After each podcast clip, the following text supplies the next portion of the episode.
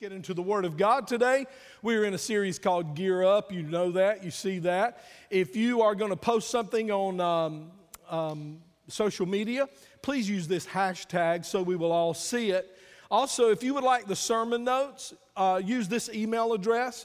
Recur- request the notes you want. Be very specific about the date. If you like the whole series, you can get whatever you want on that. Let's get into the Word of God today in the book of Ephesians, chapter 6. Now, these scriptures that I'm about to read are going to come up on the screen, but if you want to follow along in your tablet or follow along on your phone or, or if you got your old school Bible, old school Bible people, hold those Bibles up. Let me see it. Awesome, awesome. Still love the smell of leather and paper. Anyway, okay, Ephesians 6, verses 10 through 18. This is a letter that Paul wrote to the church at Ephesus. That's why it's called Ephesians. Ephesians 6 10 through 18. Paul was their overseer. Uh, when the churches were being planted, he was their pastor, but then he would train leaders to take those churches, and then he would go somewhere else and start a church from scratch. And that is the gift of an apostle.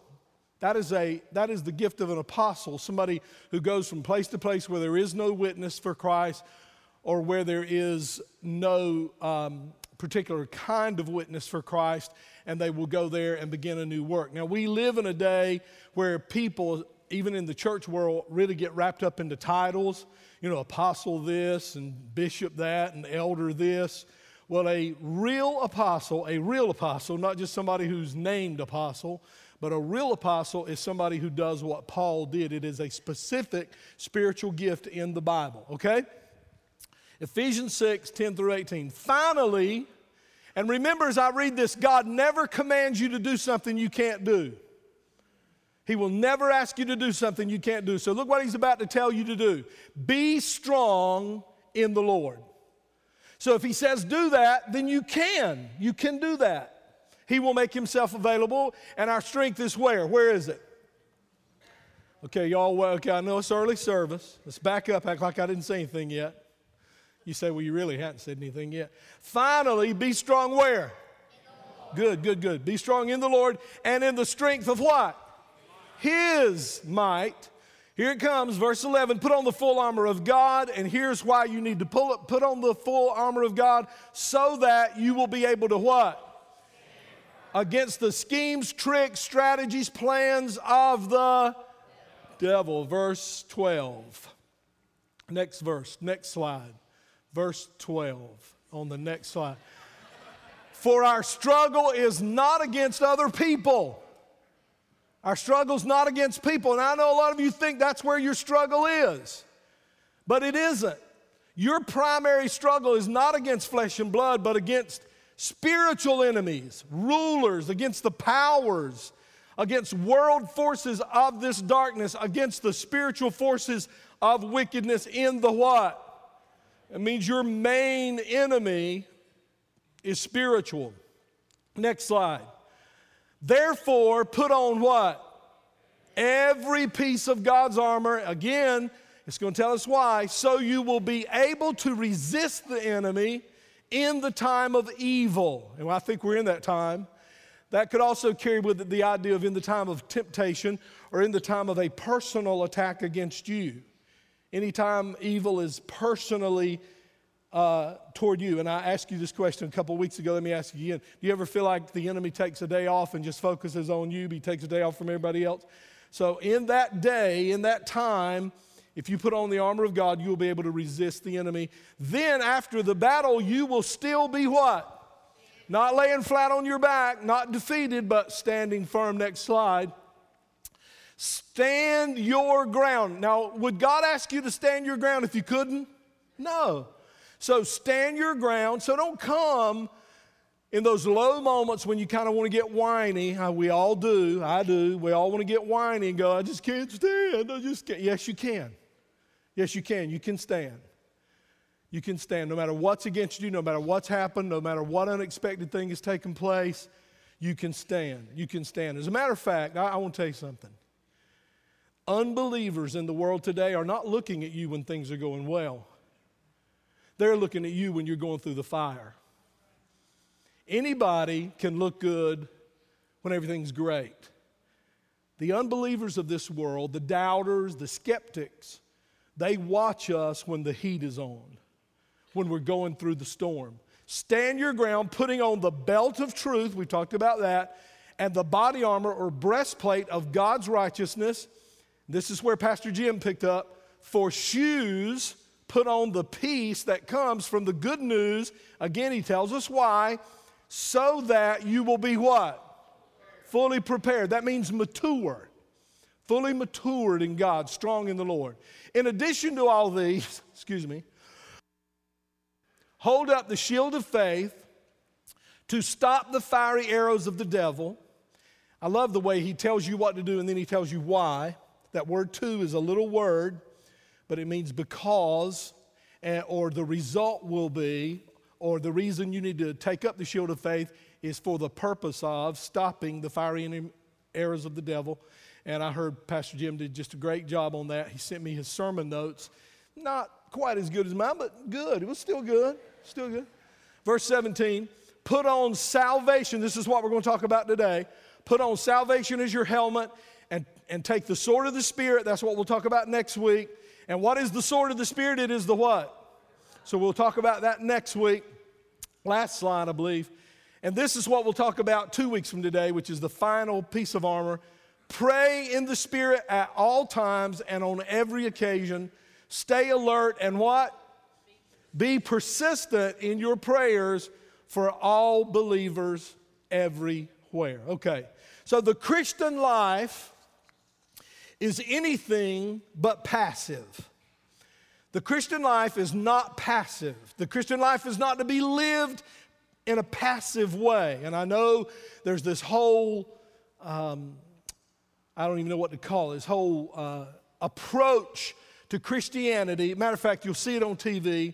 A lot of times when you're watching a movie or you're watching, watching a television show, a television show, and somebody's a minister, he's often very meek and he's often very weak looking, kind of pale, sanctimonious, got his little hands folded, you know, and it's kind of make, make Christianity look like uh, you just let everybody run over you and you just, uh, you know, don't ever don't ever be strong. Don't ever have a strong opinion. Just kind of go with the flow. Be very passive. I want to tell you something. They can put that on movies and TV and they can portray that kind of uh, um, characteristic as being Christian, but the Bible does not bear that out. The Bible says Christianity is not passive. You have to live it intentionally, you have to live it aggressively. You have to live it with a strategy in mind. The Bible talks about being ready to respond when, when you are attacked, to be ready to respond when you are challenged. Now, we can do all things in love, but how many of you know doing something in love doesn't mean you have to do it like a wimp? Love, e- love doesn't equal wimp. You know, when, when, um, when they were asking Jesus, or when they were asking, the, actually, it was Jesus asking the question, he said, Who do people say that I am? Who, who, do, who do the uh, folks say that I am out there in the world? And they said, Some say you're Elijah. And Elijah was a man's man. Elijah was a, a outdoorsman. He was a man's man. He was, he was not some uh, wimpish character in Scripture. He said, and so some say you're, you're Elijah, some say you're Jeremiah, some say you're some Old Testament prophet raised from the dead. Well, I don't know if you've read about the Old Testament prophets, but none of those guys were wimps, were they? And so, evidently, in them watching the life of Jesus, he came across like those Old Testament prophets. Am I making sense here? He was a man. He was strong. He was loving. He was loving, but at the same time, he was very strong. God is our strength. Yes. We remember when David told Goliath, he said, Goliath, the battle's not even mine, dude. The battle is what? He said, the battle is the Lord's. You remember Jehoshaphat in Second Chronicles 20 when he was surrounded by the enemy. He said, Don't worry about it, folks. The battle's not ours. The battle is, everybody say it, the Lord's. The battle is the Lord's. And that is correct. And it correctly teaches us that we're not to trust in our own strength. But listen to me even though the strength and the battle is the Lord's, we are still called to do our part in this thing. The Bible tells us that we should be obedient. The Bible says we should be committed. The Bible says we need to be diligent. The Bible says we need to persevere. The Bible says we need to exercise self discipline. So, yes, the battle is the Lord's, and ultimately, He is the one who wins the victory for us. But listen very carefully you play a role in this. Your availability, your intensity in seeking Him and being near Him is a requirement from the Scriptures. If you're going to win this battle over the enemy, it's not just backing off and saying, How many of you heard this little saying? I've probably used it myself. Let go and what? Let God. And that sounds good, and I know what that means, but you got to be really, really careful with that because that can send a message to just be passive, man. You don't have anything to do. It's all on the Lord, it's all Him, it's all Him. And yes, there is the part that God does, but then there is the part that God requires of us that we do in the church said. The Apostle Paul certainly understood how hard it could be to live triumphantly as a Christian. You could never accuse the Apostle Paul of some kind of gentle surrender. Paul was a warrior. When you study his life, here are some of the words he uses to describe his uh, life as a Christian the word endurance, affliction, hardship, distress. Now, some of these words we can use, some of them we can't use. Because here's another word he used when he was describing the difficulty of living triumphantly as a Christian beatings. He described imprisonment, tumults or riots that came up against him labors. He said, uh, I have many, many sleepless nights. He even described hunger because he had decided to follow Jesus Christ. Let me show you the perfect parallel to what I'm talking about. Let's go to the book of Colossians, chapter 1, verse 28 and 29. Now, Paul wrote this book too, and uh, this is a letter to the church at Colossae. Therefore, the book is called Colossians. So, this is a letter he wrote to them, and I love this. It's a beautiful passage of Scripture. Um, he says, So we tell others about Christ. You know, think about the bridge, think about our responsibility as a church, and think about your responsibility as an individual Christian, okay? So we tell others about Christ. That's one of the things we are expected to do. We are expected to tell others about Christ, warning everyone and teaching everyone with all the wisdom God has given us. That is the job of individual Christians, and that is the job of the church. Now, the reason that we want to tell others about Christ, the reasons we want, the reason we want to warn them and teach them using the wisdom of God, not our own wisdom, but His wisdom, is this because we want to present them, the people we lead to Christ, we want to present them to God how? Perfect. Now we know that word perfect doesn't mean perfect in the sense of perfection, it means mature. We want to present the people who come to the bridge when it comes to the end of their life. We want, because they came to the bridge, because they were in this ministry, and because they took advantage of the many opportunities we give for you to have prayer, for you to um, study the Word of God, many, many good opportunities for you to study the Scriptures and know the Bible. So we want to give you those opportunities. We want you to take advantage of them so that when you stand before God, and how many of us are going to stand before God one day? All of us. We want you to stand before God mature. We want you to stand before God not just a Christian, but a powerful Christian, a strong Christian. That is, the, that is the role of this church. That is the ministry of this church. That is the calling of this church. And listen, listen, it is the calling of God on you individually as a Christian. Let me ask you something. Who's going to stand before God because they met you? Get that now. Let me let that sink in. Who's going to stand before God mature Who's going to stand before God not lost but saved? Who's going to stand before God a strong Christian because you influence their life?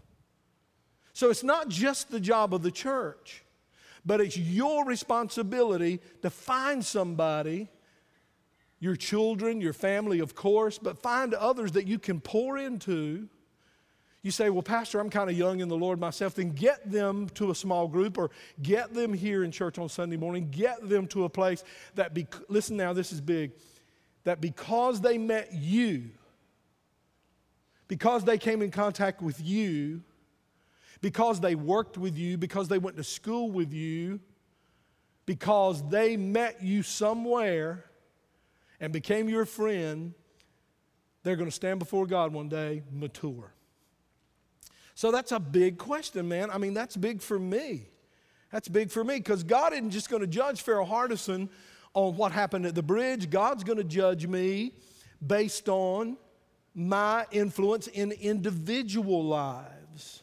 That's why I'm always pouring into young pastors because I was a young pastor one time. I like to think of myself as still being a young pastor. Yeah, I could tell a lot of y'all thought that was funny, didn't you? But I remember how it was, man, at 20 years old, being a pastor. I remember how it was at 22, 25. I didn't know anything. I needed somebody. And that's why you're always hearing about me meeting with young pastors, meeting with groups of young pastors. I take phone calls from young pastors. I just feel like this is where I am in my ministry, and this is one of the big callings on my life right now.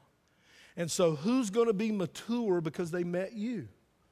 Who's going to stand before God one day, grown up, mature, strong because they met you? And I didn't mean to preach on that so long, but that's really good right there. Present themselves to God, perfect, mature, in their relationship to Christ, in their walk with God. Verse 29, here it comes. Here is that perfect parallel between God's work and our responsibility. Watch this. That's why I what? That's our role. We got to work at this, y'all. The Christian life is not passive, it's anything but passive. So Paul says there's two parts of this. Number one, I have to work. And when I work and try to do God's will in a world that is cursed by sin, that means there's going to be a what? It's going to be a struggle. I work how? How does he say I work and struggle? Not just hard, so hard. Look at the yellow. Now, here's the other part. While I'm working and struggling very hard, and this is, this is where the imbalance comes, and this, what, this is what will mess you up in your Christian life, is when you got that imbalance. When you work, work, work, work, struggle, struggle, struggle, struggle, but you're not doing the second part, I'm telling you, you will burn out. Because it's like the virgins and the, and the lamps of oil. When the lamps have no oil, how many remember old school oil lanterns and lamps? Some old people here. And uh, as long as there was oil in there, you put that wick in there and you light the, you light the wick. It's not really the wick burning, what's burning? But if there's no oil in the lamp, what's burning? And it will what? It'll burn up, it'll burn out. So when you work and struggle, but you're not what? Depending on Christ's mighty power that works within you, you're going to burn out. That's good preaching right there. That's a good word right there. That's why some of y'all are so frustrated and you don't understand because you're working so hard in the church and you're working with the kids and you're doing what Pastor Farrell says and you're signing up and you're like, man, I'm doing it, but I feel so dry. I work for God, I work for the church, but I feel so dry in my spirit. I feel so far from God because it isn't just about the work. It isn't just about the struggle, it isn't just about the volunteering and being involved in ministry. You can't do it in your own strength. You have to also at the same time what? Depend on Christ's mighty power working where? Bam, man, we could dismiss right now and go home. That's good preaching right there. But we're not. I got some more stuff. Um, so, Christ working in me, total commitment to Him. We depend on God and we give our all. I think it's interesting that when he talks about these pieces of armor, the first three, the belt, the breastplate, and the shoes, he talks about having those, having them. The verb is having, having on the belt, having on the breastplate, having on the shoes.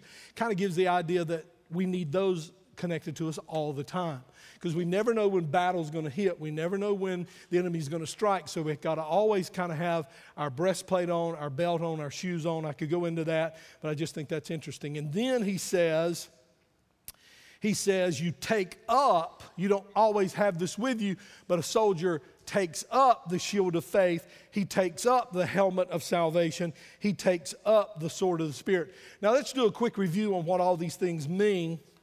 The, the belt, the belt speaks of integrity as a soldier.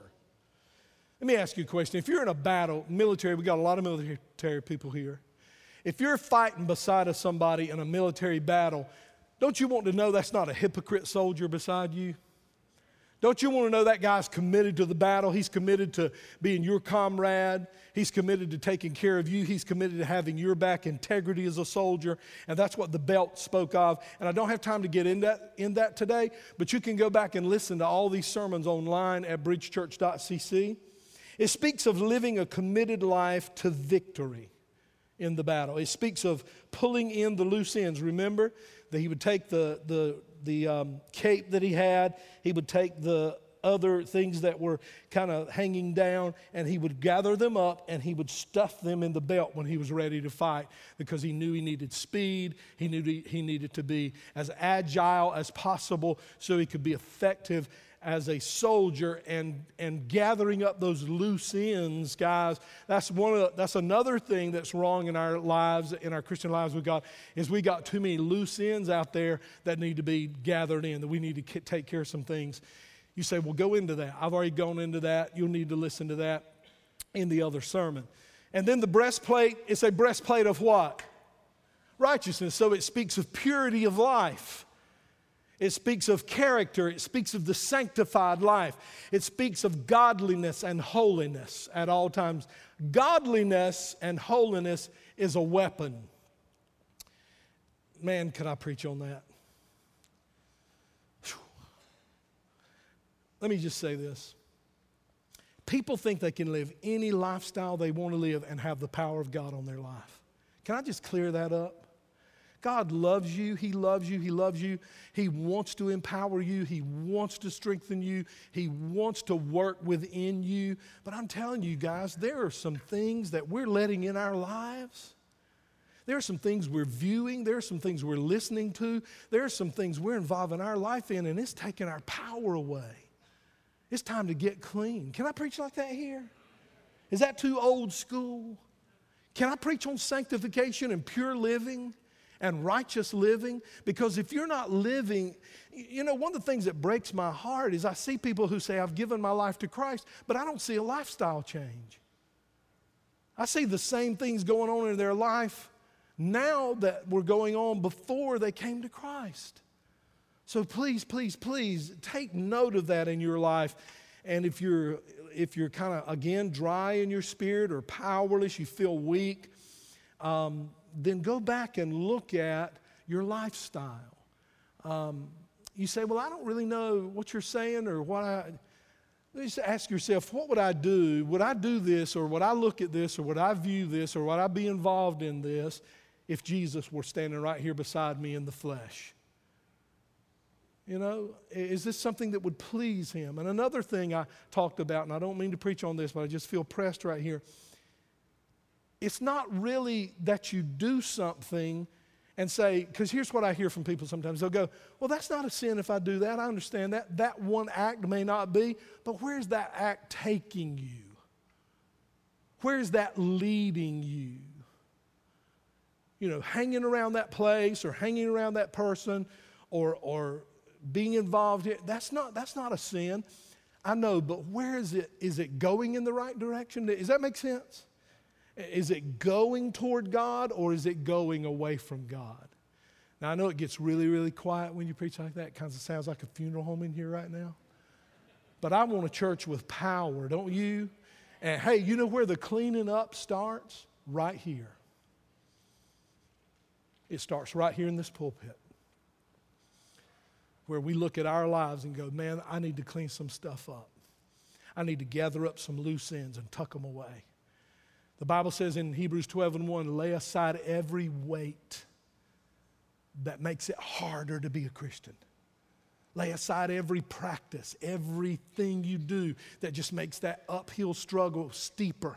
Lay that aside. Lay it aside. Okay? And then the shoes, uh, Pastor Jim talked last week about the shoes. You know, uh, the shoes really speak of the fact that we've chosen sides in this battle, that we've chosen to embrace the gospel that uh, we as a soldier are now confident because we have given our life to Christ that we are on God's side and that God is on our side. And then Pastor Jim talked about the shield of faith, one of the ones we take up. And he talked about how this kind of talks about who we are in the Lord. And I uh, can't get into detail about that, but he, you remember last week he talked about being acceptable and that you're acceptable and you're valuable and you're capable and you're forgivable and all those things that he talked about last week. And then the helmet of salvation and the sword of the Spirit, and then we'll talk about prayer. So let's talk about this helmet of salvation. Now, you all know Romans wore helmets, and uh, they wore the breastplate because they knew that a blow to the chest could be fatal. They wore the helmet for the same reason. A blow to the head could be fatal, could take their life. The helmet primarily was protection from the huge swords that the enemy would wield against them. So, in our battle with our spiritual enemy, Paul refers to our helmet as the helmet of salvation. Now, when you first read that, here's what could be your initial interpretation of that. And I got to tell you, on this thing about the armor, you cannot just look at that piece of armor and go, I know what that means. When you begin to study it, you will find out that it might mean a little bit what you think it means, but they're much, it's much deeper. Uh, let me just go ahead and say this if you've been studying the armor of God yourself on your own during the week, you probably have found things that we didn't bring out about some of these pieces of armor. Because if we had brought out everything that this means, uh, we could have uh, we could have preached this series all the way through the end of the year and still not covered it all. So you might find where the helmet, for instance, uh, is a covering for your thought life. I would not argue with that point. I think that would be a great point to make. That would be a great thing to preach on. As a matter of fact, if another preacher preached on it the, today, that might be the approach he takes. Uh, when Jim and I, Jim Wall and I, I mean, I'm sorry, uh, when we were talking about um, him preaching, he said, What do you want me to say? What, what was the point you were going to make about the shoes gospel and uh, the shield of faith. What, what were you going to say about that, or where were you going to go with that? And I kind of told him a little bit where I was going to go because, you know, I'm right, you know. And so, so I was telling him, but then I ended our conversation with this. I said, Jim, you pray, you study, you get in there, and I knew he would. And I said, I just want you to have, I just want you to know from me as the senior pastor, preach it, brother. Whatever God puts in your heart you preach how God tells you and what you believe needs to be emphasized on that Sunday. I said, because guess what? God knew I wasn't preaching that Sunday. God knew before you and I knew that you'd be preaching that Sunday, and He's got a way He wants you to say it and a way He wants you to preach it. And I, from what I understand, did a great job bringing you the Word. Here, here's my point. Here's my point.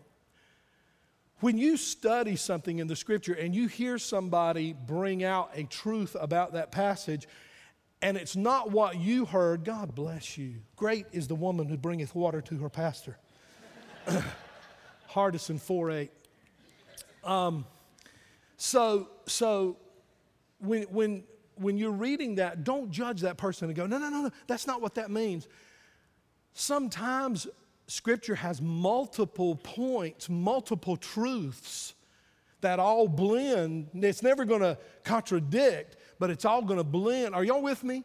So, so how many of y'all have read a passage and go, man, I got to have squeezed all the juice out of that? And then you go back to it a year later and there's more juice. You know, it's like the guy at the fair that time, and y'all knew I had a story, didn't you?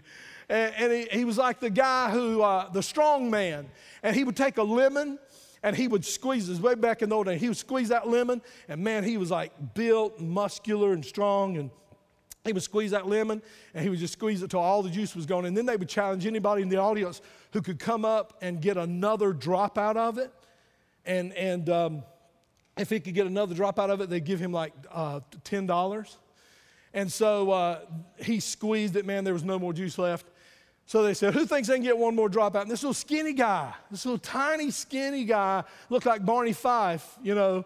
Uh, and uh, he came up there and he took that lemon and squeezed it, and one, two, three, five, ten drops came out. And they said, Dude, who are you? He said, I'm the treasurer of the bridge. No, I'm just, where's Ricky? Where's Ricky? Where you at, Ricky? oh, that's funny, isn't it?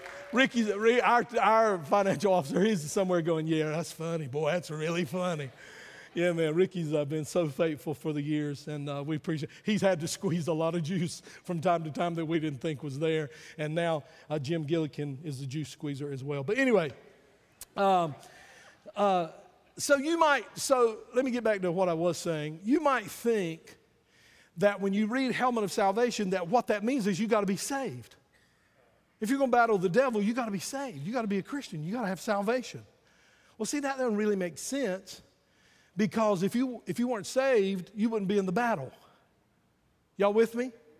See, you wouldn't even be in the battle. You wouldn't, you, you wouldn't need any of this armor because the only people who can have the armor are people who are saved. So he's not encouraging us to be saved. He says, in, now, now watch this. This is so beautiful because when you interpret the Bible, you have to go to other places in the Bible to know what a verse might mean over here. Y'all with me? So let's look at another letter Paul wrote, and we're going to see that he talked about the helmet of salvation in another place in the Bible. So let's go to 1 Thessalonians. He wrote a letter to the church at Thessalonica, so that's why this is called Thessalonians, and he wrote them two letters, and so this is the first letter he wrote them. 1 Thessalonians 5 8. But since we, Christians, followers of Jesus, because he's writing to a church, so he's talking primarily to who? Believers, Christians. So he says, But since we Christians are of the day, now what that means is we are of the light, we're not of darkness, we're of light. We're of the day. Okay? But since we at the bridge, Christians, followers of Jesus, are of the day, not the darkness, let us be what?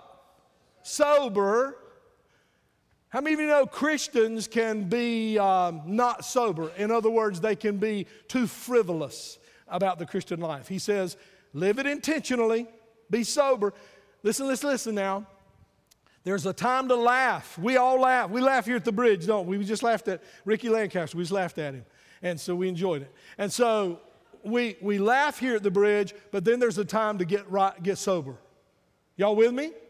How many of you know sometimes humor makes a point better than a serious word. So that's why I use humor. And somebody has told me if I ever stop preaching, I should be a comedian. But I don't really don't know how to take that. But anyway, since we are of the day, let us be what? Sober. Let's know, know what's going on around you. Don't be drunken, intoxicated by the world, but be sober, having put on the what? breastplate of what?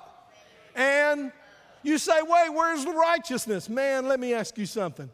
How better do we show righteousness than through? Man, that is righteousness. That is purity. When you're full of faith in God and love for your brother. Jesus was asked one time, What's the greatest commandment? What did he say? Love the Lord your God with all your heart and love your neighbor as yourself and as a helmet, not just of salvation, but the what?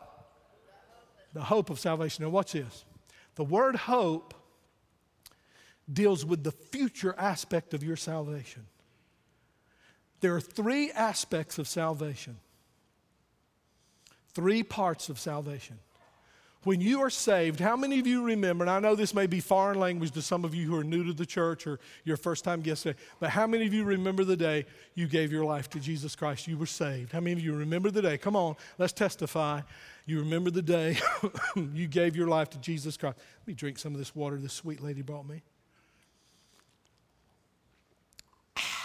I'm sorry. And, um, so, so that is the first phase of your salvation. Watch this now. This is important for you to get this. This is going to help you understand some things maybe that have been cloudy for you. When you get saved, you are saved, you are rescued from the penalty of sin.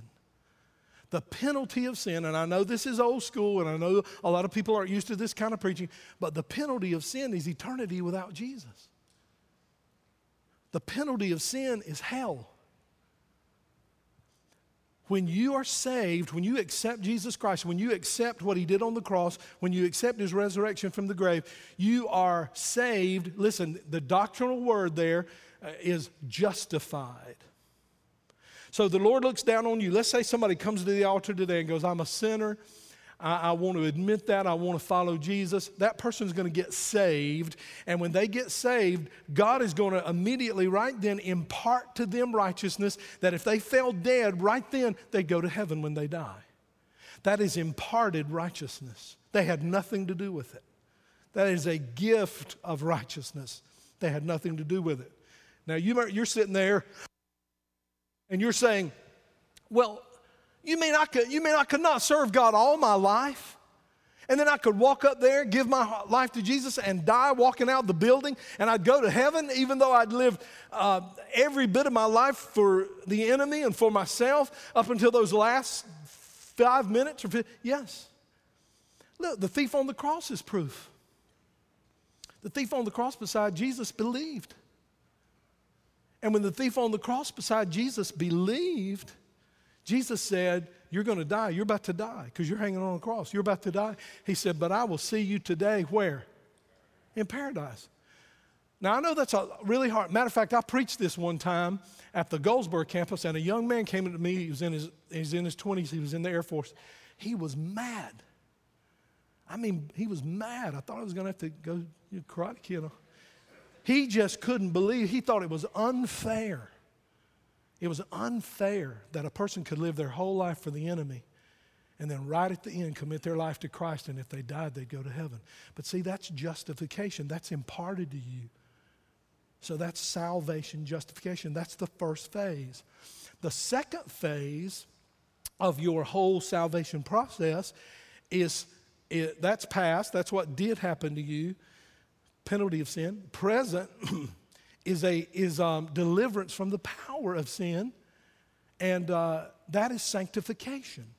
The first thing that happens to you is justification. I'm saved, I'm going to heaven, I'm a Christian. I just joined God's army, I just joined God's family, my name's in the book of, Lamb's Book of Life. But then there is a process that should be happening in you after this past experience, and it happens all through your Christian life. And it's that whole process of being sanctified, getting closer to God, uh, getting over old temptations. If you're growing in the Lord, here's one of the signs. You're going to be able to look back and go, you know what? I'm not tempted to do that anymore. I was tempted to do that when I first became a Christian, but I've grown out of that temptation.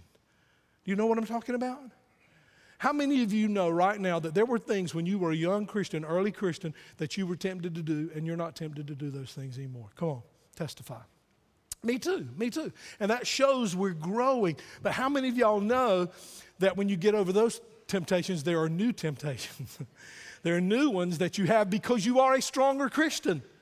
There are new ones, and so you need this work of the Holy Spirit happening in your life. Now, watch this. This has happened to you and this is happening to you. This has happened. You have been relieved from the penalty of sin, but this has happened to you. And as long as you're on the earth, this will always be happening to you. You will always be gaining strength over the power of sin in your life. Here's what sanctification does sanctification doesn't uh, cause you not to be tempted anymore, but here's what sanctification does it causes sin not to dominate you anymore. It, don't, it doesn't rule you anymore. We all battle with sin. Paul said, The good that I would do, I don't do, and the bad that I don't want to do, that's what I end up doing. So Paul knew you fight that battle to the day you die. But then there's this hope of salvation, a salvation we haven't experienced yet. And the hope of salvation is a third thing, and it is in the future. And that is when we die and leave this earth, and we are delivered from not just the penalty and the power, but we're delivered from the very boom. That's called glorification. Now, we're a different kind of church, aren't we? I want everybody to say this with me. I want me some justification. I want me some sanctification. And one day I'm going to have me some glorification. Oh, yeah. Oh, yeah. Hey, hey, listen, we're going to heaven. We're going to heaven. That is not a fairy tale. We're going to heaven. So that's the hope I want you to experience justification this morning. If you're not a follower of Jesus, I want you to come and be delivered from the penalty of sin this morning before you leave. The minute you walk out the door, I want you to start on this next thing. I want you to be able to look back and say, I got saved on that day, but since that day, God has been delivering me not just from the penalty of sin, but the very, and one day I'm going to be delivered from the very, because I'll be in heaven. That's good preaching right there. Next slide. Justification has happened, sanctification is happening, glorification will happen. Good stuff. So let me close with this, which means nothing. Let me close with this. How does that help me as a soldier? Well, t- time out, Pastor. Aren't we talking about the armor of God here? So, how does that help me as a soldier? Well, here's how I think it helps. When I'm struggling, when the enemy's on me, when I experience unbelievable setbacks in life and problems in life, when I am attacked and persecuted because I preach truth, when, when people get mad at you because you love Jesus and, and when you're going through dark times in your life, like the loss of my son who died of a drug overdose, how do you get through that?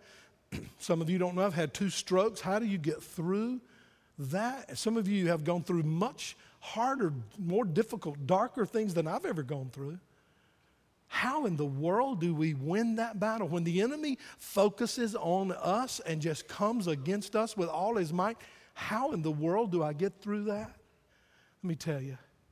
I get through it the same way Jesus got through it.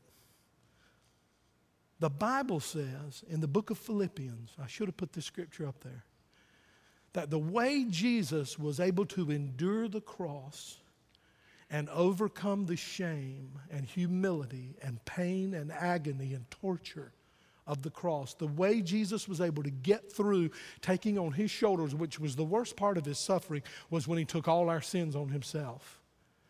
The way he got through that, it's in Philippians, I believe it's chapter 4. The Bible says, is because he set his eyes on what was before him. He knew he was going back to heaven, he knew he was going back to the Father. So he set that before him, and that was that got him through the darkness. Jesus is our example in how many things? All things. He's our example in all things. So when I think about heaven, that helps me in my battle now. Because I got news for you. I would love to be able to stand up here, because I'm going to always tell you the truth. I would love to be able to hear and stand you and say to you, hey, it's going to get better. It's going to get better. Everybody hang in there, man. It's going to get, I don't know if it's going to get better. Not down here. I don't know. I don't know if it's going to get better. But I know this it's going to get better beyond this world. Matter of fact, it's going to get so much better, I don't even have the words to tell you how much more better it's going to be. So you got to, how many of y'all would like for me to do a sermon series on heaven? I'd like to do that and find and just get to think, amen. Thank all seven of you. Um, just think about heaven, what's going to be in heaven. Can I just give you some things real quick that are going to be in heaven? Can I just give you some things real quick that aren't going to be there? Can I tell you, first of all, no more sin? There's no more sin in heaven. It's going to come up on this TV right here in just a minute. There's no more sin. What'd I tell you? No more sin, Revelation 21 27. Think of all the evil threats around us every day. Can I tell you, when we get to heaven, no more devil, no more evil, no more sin. In fact, our very nature is going to change. We won't even be able to sin. We won't even be tempted to sin. No more temptation. Number two, no more pain or suffering. Revelation 21 4. Paul could live with the sufferings of today. Look what he said because he knew what was coming. Look what he said in Romans 8 18. He said that the sufferings of this present time are not to be compared with the glory that is to be revealed in us. Number three, no more death. Who's tired of dying? Who's tired of going to funerals? Who's tired of crying and weeping and grieving over those who have gone before us? Who's tired of it? Who's tired of hearing about the death in the Middle East? Who's tired of hearing of all the evil there and the slaughter of little children? Who's tired of hearing about abortion and all this that has come out now about Planned Parenthood and seeing little babies laid out in a saucer and their little body parts? Who's tired of that? I'm tired of that. Let me tell you something. When we get to heaven, baby, no more death. No more killing little babies. No more killing in the Middle East. No more murders in the streets of America. There will be no more death. Hosea 13 and 14 says, He ransomed them from the power of the grave and shall redeem them from death. Here's what Paul said in 1 Corinthians 15 O grave, where is your victory? O death, where is your sting? Isaiah wrote in verse 20, chapter 25, He will swallow up death for all time. Number four, no more tears. Who's tired of crying? I'm tired of crying. I'm tired of crying. I laid in bed and cried last night. Who's tired of crying? I'm tired of weeping. I'm tired of crying. No more tears in heaven. You know why? Because there won't be anything to cry about. There won't be anything to cry about. You say, Yeah, but I'll be up there and I'll think about all those who didn't make it. No, you won't. God will erase every bit of that from your mind. He'll erase every bit of that from your mind. There will be nothing, nothing, nothing in heaven to ever cause you to weep. I love the scripture that says, He, my Father, will take a heavenly tissue and wipe away the tears from my eyes. What a tender thought. What a tender moment when the Bible repeats over and over that God will, God Himself will wipe away our tears. Some of the most precious moments were, were when my boys were hurting and I would wipe away their tears. And one day my father is going to wipe mine away. And I think about what's going on in this world, and there's no more persecution. I'm seeing Christians persecuted. We're not even being persecuted here in America. I see what's going on around the world with Christians. It might surprise you to know that more Christians have died for their faith in the last 100 years than died in all 2,000 years before combined together. See, you all thought persecution and dying for your Christianity and loving that that was something from the old times. No, it's more prevalent today than it's ever been. Read Matthew 5 11 and 12. It says that great will be the reward of those who have been persecuted. Number six, no more hunger. I see hunger. I see people going to bed hungry in our own country of America, in our own city of Goldsboro. People go to bed hungry every night. In Revelation 7:16 it says in heaven no more hunger, no more thirst. The hope of heaven. That's what makes me a mighty soldier now. That's what makes me get through the tough battles now. I just think about it. I'm going to heaven, baby. I'm going to heaven. You're going to heaven. Can I ask you a question? Are you going? Are you going to heaven? You say, Well, what, what do most people say when you ask them if they're going to heaven? I sure do. Hey, you can know. First, second, and third John, at the end of your Bible, right before Revelation, is all about knowing. Knowing that you're a Christian. Had a guy knock on my door one time. He said, Only 144,000 are going to heaven. I said, I sure hope that's not true because I'm pretty sure that would have been filled up a long time ago. I'm going to heaven I'm going to heaven. Farrell Hardison's going to heaven when he dies. You say, I know you. You're not perfect. Thank God you don't have to be perfect to go to heaven because I know none of y'all make it. I'm going to heaven because of that first part of my salvation. I have been relieved, saved from the penalty of sin. I'm going to heaven when I die. When you get discouraged, and some of you are discouraged right now, remember, stay close to Jesus because when you leave this world, you're going to heaven.